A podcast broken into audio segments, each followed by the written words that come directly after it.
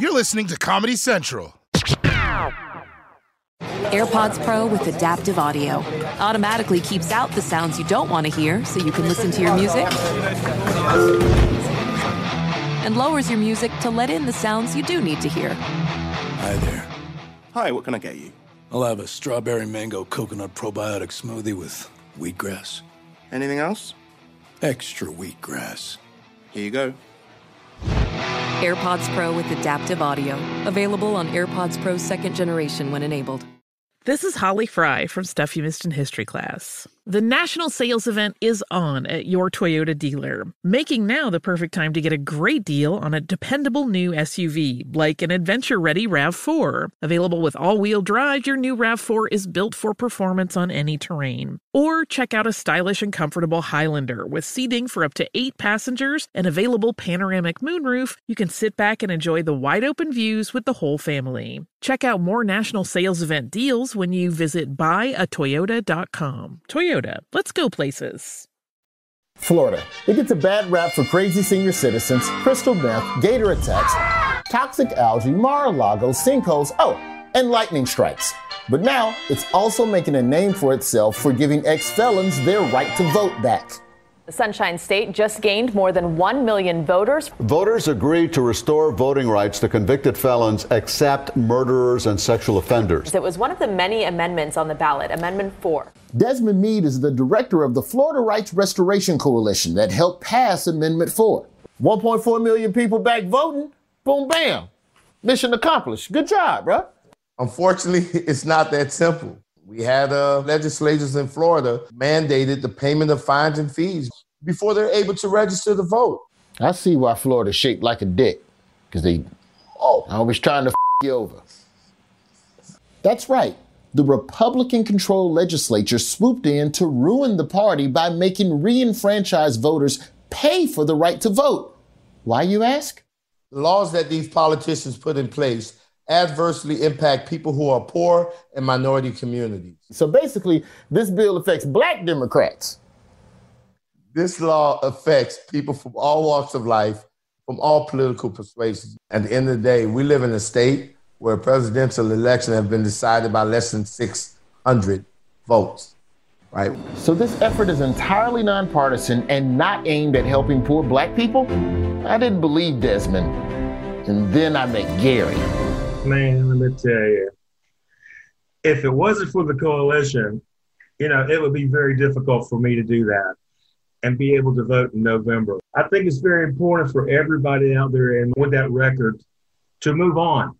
Forget about your past and try to improve your life from there on out. When I was 60 years old, put myself through college, I can do it. They can do it. Well, that's great. So now you can get out there and vote for the Democratic nominee, Joe Biden. I'm voting for Trump. I'm sorry, you say what? I'm voting for Trump. Hang on a second, man. This is a connection. You're breaking up. I know who'd you say you're voting for? I'm voting for Donald Trump. And it's not just Gary. His wife Erica's on the Trump train too. I voted for Trump in 2016, and I will vote for Trump in 2020. Well, thank goodness you can vote for a Republican in spite of Republicans trying to block you from voting for a Republican. Absolutely. Amen. Right on. But a disproportionate number of returning citizens that would get the right to vote again are black. Don't you think having a law in the books that mandates that they pay fines and fees first is a little, just a little racist? I don't believe that at all. Can I answer that? Oh, absolutely. I say no. You want to know why? All lives matter. We all bleed the same. We're all children of God. Our best friends are black. Do you know Gary sung at their wedding? Man, I was the only cracker there.